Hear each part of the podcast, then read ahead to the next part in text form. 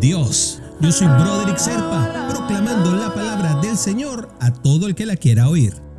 El devocional del día de hoy nos lleva hasta Génesis, capítulo 28, versículo 15. He aquí, yo estoy contigo, y te guardaré por donde quiera que fueres, y volveré a traerte a esta tierra, porque no te dejaré hasta que haya hecho lo que he dicho. Y es que Dios está asombroso, mis hermanos, que tenemos que darnos cuenta de que, por ejemplo, esta magnífica promesa que Él le hace directamente a Jacob y a la nación de Israel, que cayó en una increíble y continua apostasía. Esto fue durante básicamente toda su historia. ¿eh? Hay, que, hay que quedar claro. Incluso ellos terminaron crucificando a su Mesías. O sea, es mucho más tiempo que pasar solamente por esta vida de Jacob o antes de la vida de Jacob. Es básicamente todo el tiempo hasta, hasta la llegada de Jesús. Y quizás todavía siga en pie hasta ahora mismo. Pero Dios, a pesar de eso, se mantiene firme en sus promesas a Israel porque esta es su iglesia completa. El mundo en general, aunque pongamos nombre a todo, porque siempre queremos dividir.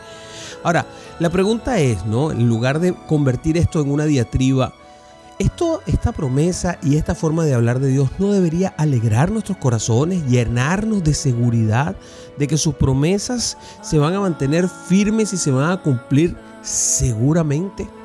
¿No debería esto, en lugar de dividirnos y ponernos a pensar entre unos y otros, tranquilizarnos sabiendo que sus dones también van a permanecer firmes por y para siempre, más bien en lugar de pelear entre nosotros, porque si creemos en Dios de una forma o de otra, lo que deberíamos es llenar a Dios de gracias, alabanza y gloria. Porque eso es lo que Él merece, no nuestra pelea ni nuestra diatriba.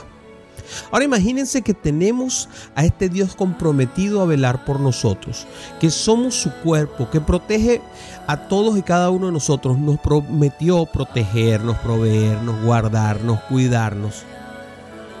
Y además tenemos a un Salvador que entregó su vida por nosotros para que nuestros pecados sean perdonados para siempre y estemos cubiertos de gloria y justicia por Cristo Jesús. ¿Vieron? Después que nos imaginamos eso, entonces, ¿cuál es el problema? Porque cuando empezamos a ver los problemas decimos, bueno, ¿y de qué tamaño son nuestros problemas comparados con todo el ofrecimiento que nos han hecho desde arriba? Con todo el ofrecimiento que nos hace Dios, que nos hace Jesús.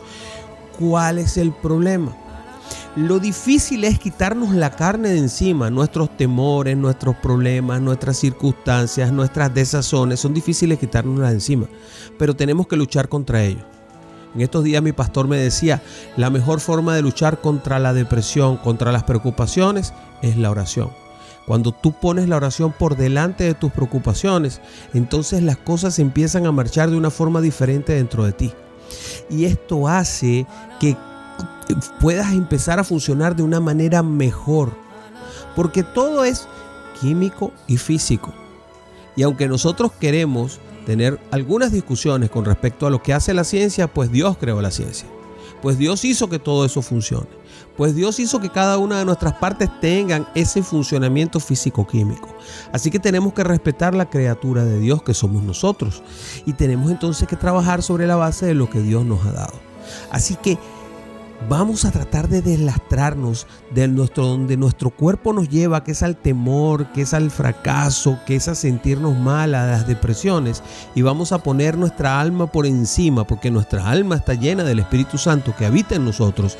Y tiene esa fortaleza, esa alegría de entender que tenemos prometida la vida por siempre, que tenemos prometido que Dios nos va a proveer y nos va a cuidar por siempre. Así que te lo dejo, mi querido hermanito, mi querida hermanita, para que seas muy, muy feliz y oremos rápidamente por esto, mis queridos hermanos. Padre, llego hasta ti humildemente simplemente para darte gracias por todas tus promesas. Señor, te quiero. Y sabes que hoy voy a hacer algo completamente diferente. Padre, quiero desearte que tengas un excelente día y que seas tan feliz como soy yo cuando pienso en ti. El nombre de Jesús te oramos. Amén. Amén.